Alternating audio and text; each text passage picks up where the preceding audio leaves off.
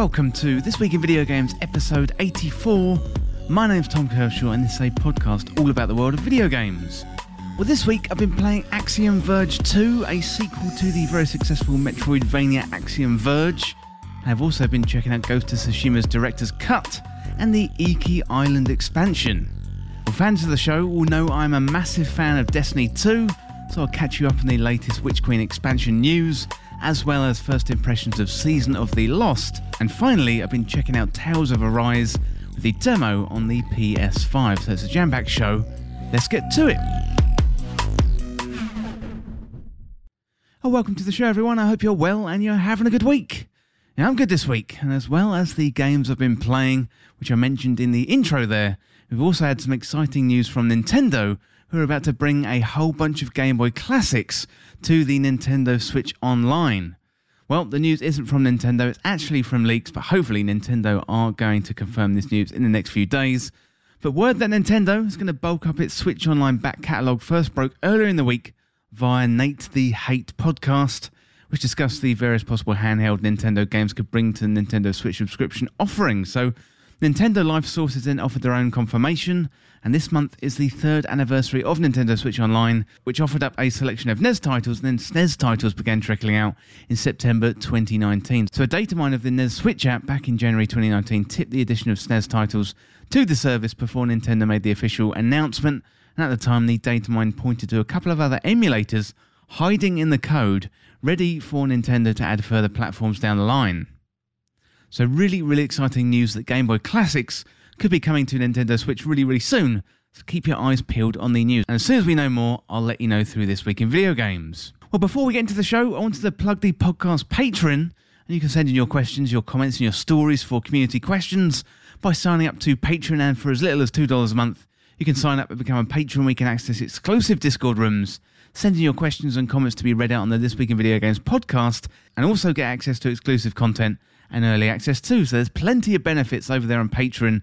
Plus, you get to support the show and help This Week in Video Games become a little bit more self sufficient. Well, that is it for my waffly intro, but let's check out what I've been playing this week. Well, this week I've been playing a lot of Axiom Verge 2. So, this is Thomas Happ's follow up to the original Axiom Verge. This is a Metroidvania sequel with a little bit of a twist. It's got very different mechanics to the original, but it does still feel the same in terms of feel, which is a testament to the design skills of the developer. I've also been getting reacquainted with Jin in the Ghost of Tsushima's director's cut on the PS5. However, we do have a new island to explore with Iki Island in the expansion, and this one dives deeper into the relationship with Jin and his father, and it's definitely the definitive way to play through Ghost of Tsushima on the PS5. So, talking of the PS5, I've also been checking out the free demo of Tales of Arise ahead of the full release next week. And this one is a new JRPG, and it's really, really fun, and I'll bring you my thoughts on that later on in the show. Well, finally, I've been headfirst into Season of Lost in Destiny 2 this week and I'll bring you my first impressions on the latest season, and I'll bring you up to speed on the Witch Queen expansion coming in February 2022, since we had that big reveal on August the 24th. So, loads of stuff going on today, and do skip around with the timestamps down below if you want to skip to a section that interests you. Well, first of all, today, let's jump into my review of Axiom Verge 2.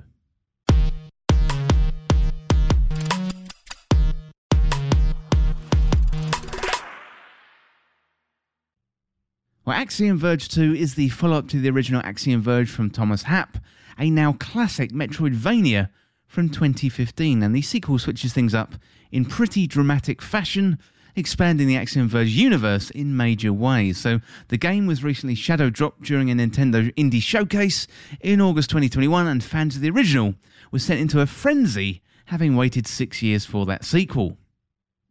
Axiom Verge was set in a dark world and primarily you'd navigate and explore with the Axiom Disruptor. So, this was a gun that doubled up as a hacking device, allowing you to open up new parts of the world. And this time round, the Disruptor is nowhere to be seen. However, it's been replaced with a suite of tools that are definitely no less fun to use. One thing that struck me when I first started playing was the look and feel of the game. So this one is much brighter and more vibrant than the first Axiom Verge, mainly thanks to the snow and ice setting that you start out with. The pixel art is beautiful as always, and it's hard to imagine one person alone creating this whole game. And although Axiom Verge 2 is quite different in terms of gameplay and look, the game manages to retain the feel of a game in the Axiom Verge universe. So, in regards to the story, you're a human who's been teleported to an alien world, and when you first arrive, you notice the killer drones flying about the place, and you meet an NPC, as well as read notes that describe a massive war between two civilizations. And the game opens up with a story of a big company in control of key computing technology, which grows beyond control, and their leader unfortunately dies, and the company falls into disarray. Well, trouble starts brewing in a remote Antarctic location, and you set off to investigate. And you are Indra Chowdhury, a billionaire CEO trying to locate her daughter. And when you get to Antarctica, you get thrown through a portal, and then the adventure begins. So, this is where the fun starts as you explore the snow covered location filled with killer robots. And when you land, you don't have much, but you'll spend the first few hours picking up some useful tools, including a pickaxe, a boomerang, and a hacking device, plus the ability to use a little droid. And inspired by Super Metroid, there's plenty of secrets to find with hidden areas. So rather than roll into a little ball like Samus would, we've got our droid, which is a nice way of dealing with a similar problem. Well, at its core, Axiom Verge 2 is a 2D Metroidvania with platforming, exploring, and combat. However, the combat is very different to the original Axiom Verge.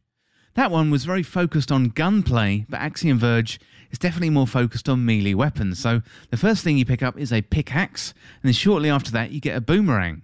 There's something about the 2D gameplay and the boomerang reminded me of the Goonies on the NES, and maybe The Legend of Zelda A Link to the Past is another comparison. But it definitely is a big change from the first game and a welcome one. So it is pretty risky if you think about it. Imagine Link turning up in a Legend of Zelda with a gun. Well, the combat is really challenging too. So one minute you're going to be fighting little flying drones, and you'll turn a corner and a huge, massive mini boss or boss is going to be waiting there for you. So the detail is incredible on these bosses in terms of the pixel art, animation, and the mechanics are really good fun as well. And you're going to be using a combination of attacks, whether it be up close and personal with a pickaxe or slightly at range with the boomerang. Well, the exploration in Axiom Verge 2 is excellent and perhaps the star of the show. So there's distinct biomes, plus a series of bosses and mini bosses, and each area is unique in terms of the game world you are inhabiting. So, one excellent feature of the game is the parallel world that you can hop into.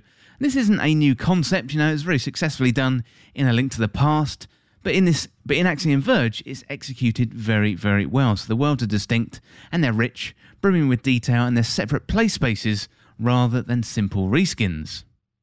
So this parallel world is known as the Breach, and you spend much of your time exploring as your little drone, which is an ability that you pick up not too far into the game. So the Breach offers up a very smart way to solve puzzles, working in tandem with your robotic drone. Exploration is great when you can freely navigate around, however, there are moments where what to do next isn't the most obvious thing, and the game can feel like it's fighting against you. But don't give in, as progression itself is very rewarding, as are the ability upgrades when you finally do burst through that barrier. Now, it's definitely worth shouting out the graphics and the audio in this game. The pixel art is absolutely beautiful. It's retro in look and feel by nature, but it is similar to Narita Boy, where it's like HD pixel art. So this is definitely more than a NES or a SNES could do. It looks really, really crisp and really, really good. You certainly wouldn't find this on a NES back in the day. And the music as well, that is absolutely wonderful. It reminded me of 80s sci fi, much like the original Total Recall and other movies of that era. Well, in summary, Axiom Verge 2 is a fantastic Metroidvania. It's really interesting to see a sequel released which is so different from its predecessor. I can't really remember another franchise where this has happened, especially given the success of the original Axiom Verge. The sequel certainly has been worth the wait, and I'd recommend jumping in and checking it out. Well, the developer was Thomas Happ Games and published by Thomas Happ Games 2. It's available on PC, PlayStation, and Nintendo Switch, and was originally released on the 11th of August 2021. Well, that is it for my review of Axiom Verge 2, and let me know what you think about it. Let me know through Patreon, but also down there in the comments as well. Really, really love to hear what you think of the game. Well, that is it for my review of Axiom Verge 2, but next up, let's have a look at the Ghost of Tsushima, the director's cut.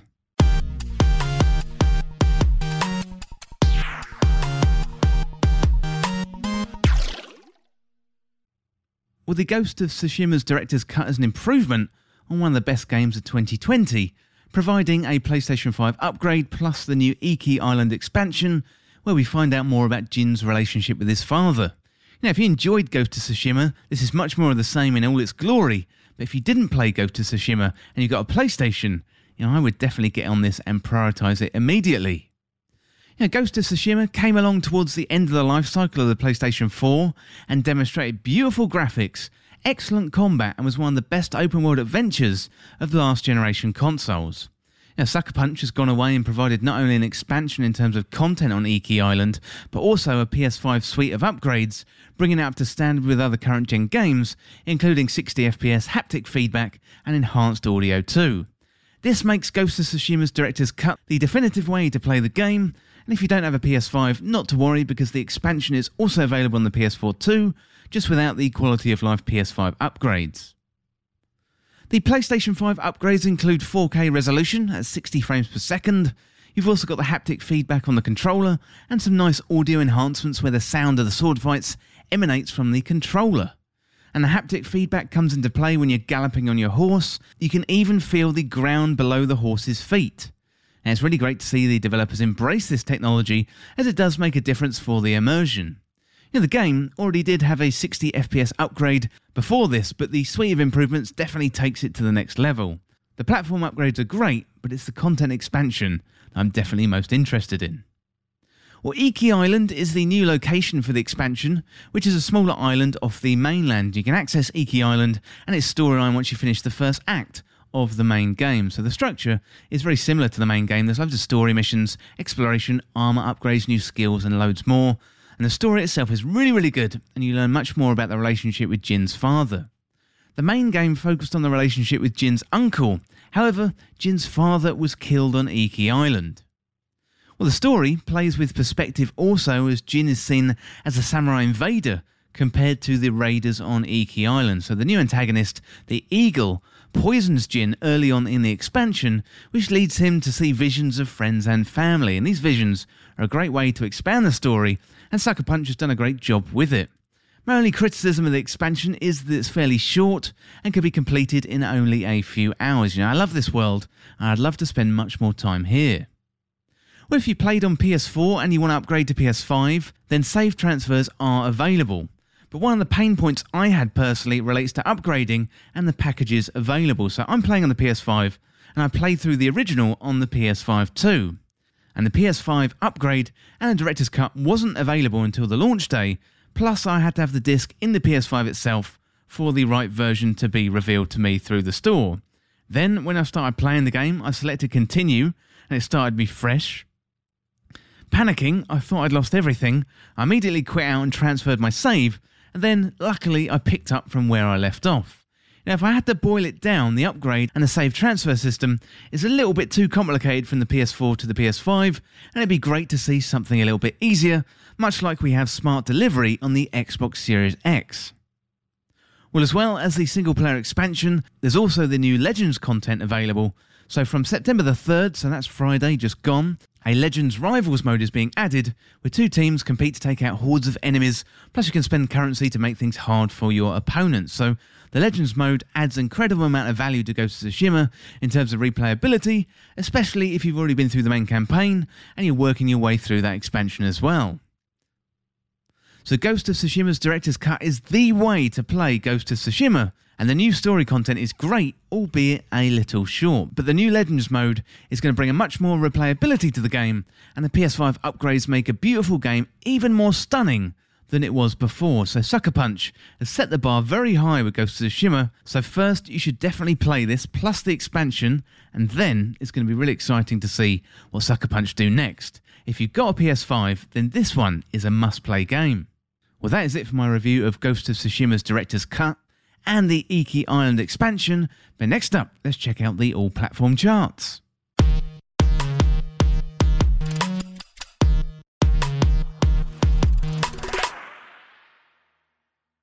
Well, number 10 this week, we've got The Last of Us Part 2. That is up two places from last week's number 12. And number 9 this week, it's Ghost of Tsushima's Director's Cut, down eight places from last week's number 1. And number 8 this week, it's Marvel's Avengers. That's up three places from last week's number 11. And number 7 this week, it's Animal Crossing New Horizons, up one place from last week's number 8. At number 6 this week, it's FIFA 21, up 4 places from last week's number 10. At number 5 this week, it's Marvel's Spider Man Miles Morales, down 2 places from last week's number 3. At number 4 this week, it's Grand Theft Auto 5, up 2 places from last week's number 6. And number 3 this week, it's Minecraft, up 2 places from last week's number 5. At 2 this week, it's our old friend Mario Kart 8 Deluxe, up 2 places from last week's number 4. And at number 1 this week, it's Aliens Fireteam Elite, and that one is a new entry, so congrats to Focus Home Entertainment for that number 1 entry. Well, that is it for the all platform charts. Really interesting to see there. The Last of Us Part 2 back in the top 10. We got Marvel's Avengers in the top 10 as well. We got the ever present Mario Kart 8 Deluxe and Aliens Fireteam Elite. I haven't checked out Aliens Fireteam Elite just yet, but let me know down in the comments or send in your questions, your comments to Patreon at patreon.com forward slash this week in video games. I'll read your comment out on the podcast. As I say, that is it for the charts, but next up, let's check out my first impressions of Tales of Arise.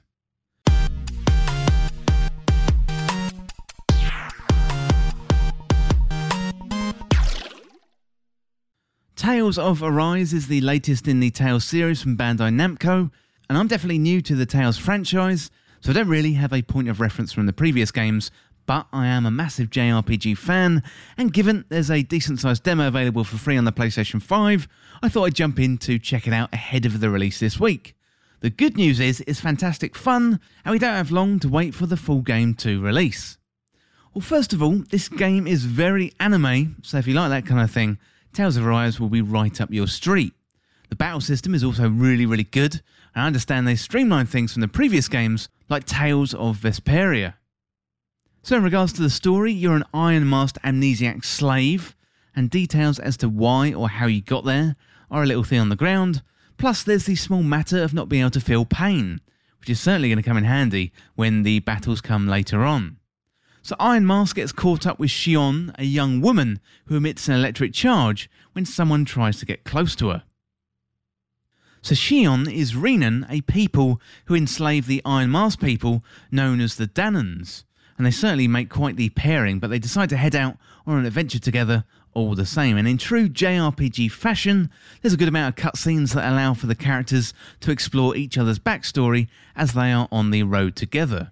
So, given it's a JRPG, these cutscenes can be pretty hefty, but as I was new to the series, I found them quite useful. So, you don't have to watch them, and you can get straight into the action because they are optional. But Arise does like to get you into battle fairly quickly. So before long, Iron Mask is fighting, and you get introduced to the battle system in the game. So, so when a battle starts, you get moved into a separate battle arena, and you use a combination of attacks and skills known as art. So Iron Mask wields a flaming blade, while Shionne uses a rifle with an array of ammo types. So you can head into battle solo and allowing the computer AI to control your party, and that is particularly smart here, keeping you healed combined with attacking foes at the same time. So healing is focused around curing spells, which can be made from a shared repo of cure points. So to replenish your points, you have to rest at an inn and prepare for another battle using CP restoring items like orange gels. So it's not only healing that is powered by cure points, though, other skills use this resource too, meaning you're going to have to carefully pick and choose when and where to use these. So this can be somewhat of an annoyance. However, Arise offers up quite a few locations to replenish your stock of CP, so it does actually work pretty well. Enemies, they're pretty much anywhere on your adventure, and the combat feels engaging and pretty respectful of your time. And I understand the battle process has been sped up since the previous entries, and the battles feel nice and snappy, and I'd say just about right, especially considering this is a JRPG, and the genre does have a reputation for elongating certain things like the battling. Well, complementing the battles are the environments, they're rich in colour and filled with detail, and the whole game definitely feels like it's got an excellent flow to it, and I was engaged enough to keep coming back. Well, the demo is also free on PlayStation and PC, so if you're interested in the game, then I'd recommend checking it out. You know, I'm definitely not a veteran of the Tales series by any means, but I enjoyed my time with the demo and I'm really looking forward to the full release, coming in a few days' time. So, Tales of Arise comes out on the 10th of September 2021, and that one comes to PlayStation 5 and 4, and also PC 2. Well, that is it for my first impressions of Tales of Arise, and it really, really surprised me that one. I do really like a good JRPG, and this one really, really made me sit up and pay attention. Definitely looking forward to that full release on the 10th of September 2021. But that wasn't the only thing that got me sat up to pay attention over the last couple of weeks. We also had the news of the Witch Queen expansion on August the 24th from Bungie, and this is the next major expansion in the Destiny 2 franchise. And all of you know out there, if you follow my YouTube stuff, I'm a massive Destiny 2 fan. So next up, let's have a look at the Witch Queen reveal and what we've got coming from the next DLC from Bungie.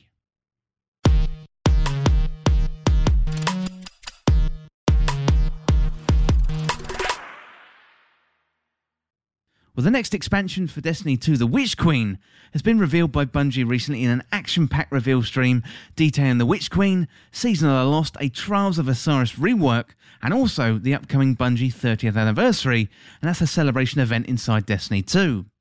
Well, first of all, let's check out the Witch Queen reveal. So, we've got confirmation of the release date, which is going to be the 22nd of February 2022 and normally Bungie would release an expansion in September. However, this pattern was broken with the last expansion Beyond Light, since COVID delayed that expansion, and subsequently that affected the Witch Queen as well. So the fallout of this is that this season, Season of the Lost, is going to run from now until February. And although Bungie did give us some news about the 30th anniversary event happening in December, so that is going to be there to fill that gap, and we'll go into the details of the 30th anniversary very, very soon. Well, we got a first cinematic trailer for The Witch Queen, which showed off some of the major features, including Savathun as the main protagonist, and she has somehow managed to steal the light and create Hive Guardians, meaning we're going to have to go into battle against the Hive with Arc, Solar, and Void supers. Well, Savathun has somehow managed to create ghosts, and in one graphic scene, we saw our Guardian grab a Hive ghost and crush it in our hands. We're also shown a few biomes and locations, including a dark forest, or a swamp like area, and also Savathun's throne world. So there's been plenty of speculation. We were going to be going to Old Chicago. However, it doesn't look like we're heading to another Earth based location, which to be honest, I'm pretty happy about, given we've already got two. Now, Savathun's throne world is a mystical place where you have to play by her rules, so I expect plenty of secrets and trickery from our Hive Queen. Well, for the first time in a few years, we've got an entirely new weapon type in the glaive, and this is the first first person melee weapon. And in another blockbuster announcement, we're also getting weapon crafting. So, what that exactly means, we don't know yet, but we do know we're going to be able to craft weapons in a way and then level them up. So, this does sound quite similar to what we were doing in Destiny 1, and I really hope it's similar to what Bungie has done with the subclass options. You know, Destiny 2 reduced the complexity of the subclass down to three clusters whereas Destiny 1 was much more open and free. So, in year 1 of Destiny 1, we had to level up guns by adding materials into weapons, and that was criticised for being overly grindy at the time, and fans have always wanted something similar to come back into Destiny 2. And the glaive is going to be our first craftable weapon, but we're also going to be getting more added over time. We've got a new raid coming with the Witch Queen as well, and that's going to be set inside the pyramid in Savathun's throne world. And exactly who is in there, we don't know just yet. We've got plenty of candidates for the raid final boss, but guessing at this stage would probably be foolish. I just hope it isn't Taniks once again. Well, fans were hoping for a new Darkness subclass, but Bungie confirmed we're not going to be getting the predicted Poison subclass. We're getting a rework of the Light subclass instead, to bring them in line with the stasis system. So this makes plenty of sense given the negative impact of stasis that it had and how far left behind the light subclasses feel now compared to stasis. So Void is going to be first up and you'd imagine Solar and Arc will follow shortly afterward. So finally, Bungie wants to make more of the campaign in Destiny 2, so they're adding a hard mode to the campaign and also want to make it much more repeatable, much like some of the flagship missions like Presage and Whisper of the Worm, which are some of the better pieces of content in the game. And that is a tall order, but I do like the addition of hard mode. That really, really sounds like fun. Well, next up, we got the news of the 30th anniversary. So, Bungie, they've been making games for 30 years, and to celebrate, they're having a party inside of Destiny 2. So, the 30th anniversary is a free and paid content expansion, and we're also getting a new match made activity, as well as a loot focused dungeon. So, apparently, it's going to be themed around the infamous loot cave from Destiny 1, and it's really good to see Bungie embracing the meme at this point and running with it. We're also getting a whole bunch of cool cosmetics, plus a returning exotic, and not just any exotic weapon either, perhaps arguably the most famous exotic of them all, and that is Gjallarhorn. So they already previewed in-game content they're releasing for the 30th anniversary of making games, and the 30th anniversary celebration is coming on December the 7th, and it's free for all players. So it's going to offer a new six player match made activity, iconic weapons to collect, mysteries to unravel, and rewards that commemorate Bungie's long and storied history. So, in addition to the free event, players can also purchase the Bungie's 30th anniversary pack. That includes a collection of content and rewards you're not going to want to miss. So, we've got a treasure themed three player dungeon in the Cosmodrome. We've got a Gjallarhorn exotic rocket launcher's debut in Destiny 2. We've got a Thorn armor set, Marathon and Bungie's 30th anniversary streetwear inspired ornament sets. We've got a collection of favourite Destiny 1 weapons, including Eyasluna and a Thousand Yard Stare.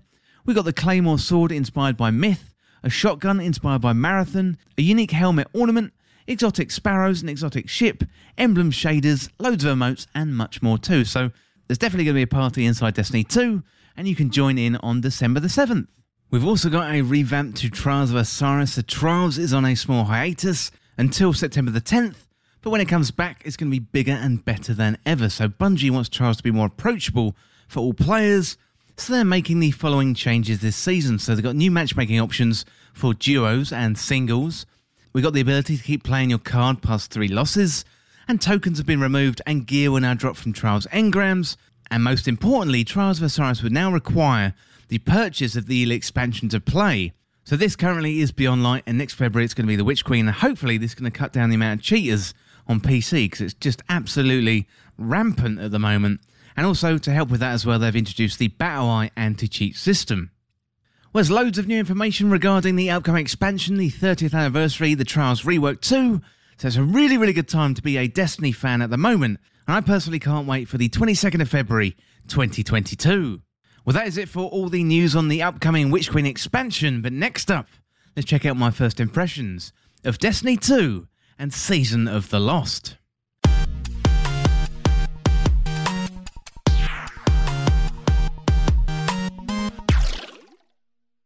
Well, Season of the Lost has kicked off in Destiny 2, and this acts as a prelude to the Witch Queen, Destiny 2's big new expansion coming in February 2022. There's a whole bunch of new stuff this season, plus some fine tuning of weapons, abilities, subclasses, and a whole load more. So today, I'm going to get into my first impressions of Season of the Lost. So if you're on the fence about jumping in, this will give you all the info that you need to know. Well, Season of the Lost continues on the great trajectory of narrative story content we've had from Bungie since Beyond Light when it dropped in November last year. And we've had Season of the Hunt with the former Prince Uldren and now a Guardian named Crow. He's been brought back into the fold via Osiris. So, so Osiris himself lost his ghost at the hands of Xivu Arath, one of the Hive gods, along with her sister, Savathun. So, in Season of the Hunt, we were working to free Crow from the clutches of Spider on the Tangled Shore, and he's a mob boss style black market trader who hangs out on that collection of asteroids. So, next was Season of the Chosen, where we struck a truce with the Cabal Empress Caiatl. However, not all members of the Vanguard agreed, in particular, Lord Saladin. Divisions were being sown amongst the Vanguard, seemingly coming from Osiris, and that continued in Season of the Splicer, where we struck another alliance with a former enemy in the Eliksni, in particular a familiar foe called Mithrax, leader of House Light, and with him we were trying to solve the mystery of the Endless Night in the Last City. Well, it turned out Quria, a Vex Hydra, was at the heart of it, spurred on by the Witch Queen Savathun, who somehow had been lurking in the Last City and sowing seeds of discontent through persuasion and misdirection. Basically, classic Savathun behaviour. The Eliksni coming to the Last City was the final straw for some of the factions, rebelling against the Vanguard openly across the airwaves and Osiris was acting increasingly strange as the season went on, but we'd soon find out why. Well, that brings us up to the opening act of Season of the Lost, with Mara Sov, the Awoken Queen, lived up to her promise and returned from wherever she's been, most likely drawing up plans to how to stop the darkness. And we opened up the season with Saint 14, Crow, and the Guardian wanting to bring Osiris in for a chat, given his role in the Vex attack and the Last City at the end of the last season. So Osiris is standing there with Mara Sov. However, Savathun reveals herself to have been Osiris in disguise since the start of Beyond Light. Everything was her, so bringing the crow into the Last City, the alliance with the Cabal, and also rooting out the factions in the Last City. Mara quickly imprisons her in a chrysalis style prison, and Savathun is trapped in the Dreaming City.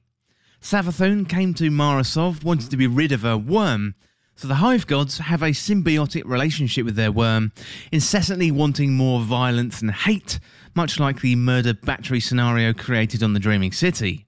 So Mara had agreed to work with Savathun to rid her of her worm, given she's going to be vulnerable without it.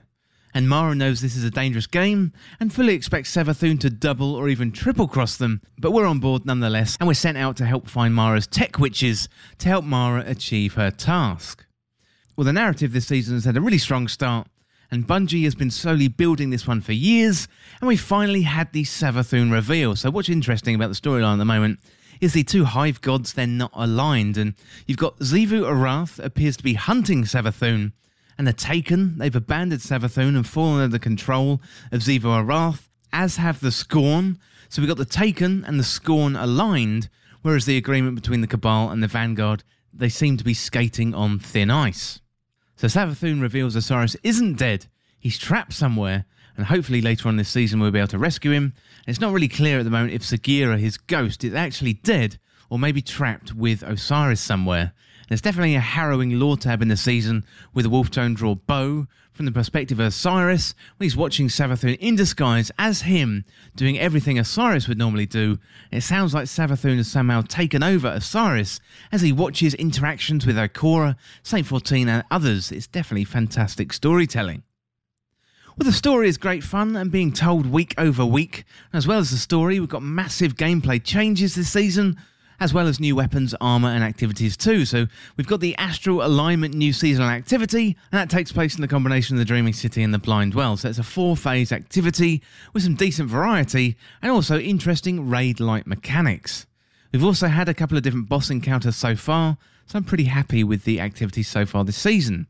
We've also got the Shattered Realm, which is another new addition where we go into a dark and taken realm looking for Mara Sov's tech witches. So this is a weekly story mission that includes puzzles, exploration, and fighting. You know, a really good combination of the best bits of Destiny 2. So one of the biggest improvements this season is that all players from all platforms are going to be able to play together with each other for the first time, including PlayStation, Xbox, PC, and also Google Stadia too. So Bungie has rolled out their uniform Bungie name system, meaning you'll no longer have a unique identifying name across all platforms that has been unified under a single name. And PC and console players, they're going to be kept separate via matchmaking unless you specifically opt in via your Fire team, which should nullify some of the mouse and keyboard advantages that PC players have. So crossplay is now live, so if your clan got split up a few years ago when the PC version of Destiny 2 was released, well now everyone can play together once again, and it's really really good for finding a fire team, especially if you're going into raids or other endgame content there's basically always people looking to do similar activities to you. It's really, really good fun. As we mentioned before in the Witch Queen expansion feature, Trials is getting an overhaul, although we're waiting for that to come back on September the 10th. You've got matchmaking, a new reward system, plus anti cheat. Three peaking has also been fixed in Trials, and also then for Iron Banner, we've got a new pulse rifle and a new sidearm, plus we've got the first new set of armour in years. No news yet on the mode itself being reworked, as I imagine this will come later, as it looks like Bungie is focusing on Trials of Osiris first. So with Nightfalls, we've got two new weapons returning from D1, including the Comedian Shotgun and also the Hothead Rocket Launcher. And this season, we've got a pair of weapons on rotation rather than a single weapon each week. So for Grandmaster Nightfalls, all are going to be available at launch some way into the season rather than the last few weeks. And once you complete a GM, it's going to be no longer available in that rotation. We've also got some general weapon buffs and nerfs, so scout rifles, hand cannons, and machine guns are getting a buff in PvE. Anarchy is getting a big nerf. Fusion rifles are getting a total rework. Breach grenade launchers and special ammo are getting a nerf in PvP. And exotic primary weapons are getting a buff in PvE. So they're definitely more viable choices in endgame content. And finally, big news legendary stasis weapons have been introduced. Really, really good stuff. So, so stasis has moved out from just being a damage type on exotics and now it's gone to legendaries, and also we've got stasis armor as well. So fusion rifles and linear fusion rifles are the meta this season thanks to the new mod Particle Deconstruction. So this seems even better than Breach and Clear from last season, and we're already seeing fusion rifles and linear fusion rifles rising to the top of the charts for PvE in damage for raid. So I never thought I'd see the day when this was going to happen, but it has. And to go with that, Bungie has also released a nice new exotic linear fusion rifle called the Lorentz Driver, though that did get a nerf in the first week. So, as well as the fusion and linear fusion meta, We've also got something new for hunters, and that is the combo of Lucky Pants and any hand cannon. So, Last Word and Crimson seem to be doing massive damage in PvE, and again, something I didn't think I would be saying, but it's a really, really fun combo, and I hope Bungie doesn't nerf it too quickly. The Prophecy Dungeon has also been updated with Trials of the Nine loot, which is a nice feature given the loot has been gone since 2018 and it makes thematic sense going back into that dungeon. And I've definitely been playing loads of the Prophecy Dungeon this season so far, and it's really, really good to visit and go back into that dungeon. One of the best pieces of content in the game. And if you haven't tried that, you can find that in the tower. Well, the season is off to a strong start. You know, we've got plenty more coming in terms of events like Festival of the Lost, The Dawning, Moments of Triumph, and also Bungie's 30th anniversary, plus an exotic quest too. So, Witch Queen is up next? And although we know a little bit about our destination, I'm really excited to see the route Bungie takes us to get there. Well, that is it for my early impressions in Season of the Lost, but let me know in the comments or let me know through Patreon what you think of Season of the Lost. It would be really, really good to hear from you, and I'll read those comments out on the podcast. Well, that is it for my impressions of Season of the Lost, but next up, let's have a look what we've got coming out in the next few weeks.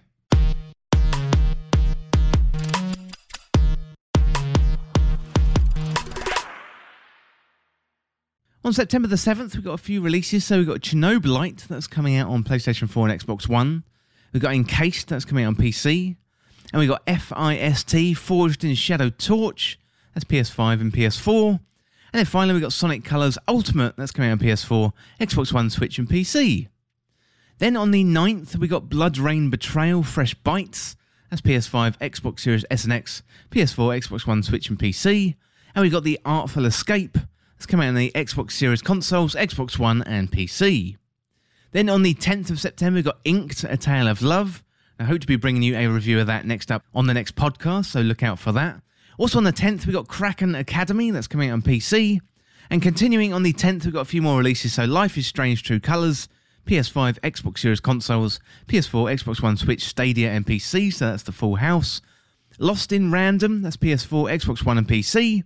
We've got NBA 2K22, that's PS5, Xbox Series S and X, PS4, Xbox One, Switch, and PC. We got Port Royale 4, that's PS5, Xbox Series consoles, and we got Tales of Arise, which we mentioned earlier on in the show. That one's coming out on PS5, Xbox Series consoles, PS4, Xbox One, and PC. And finally, we got WarioWare Get It Together.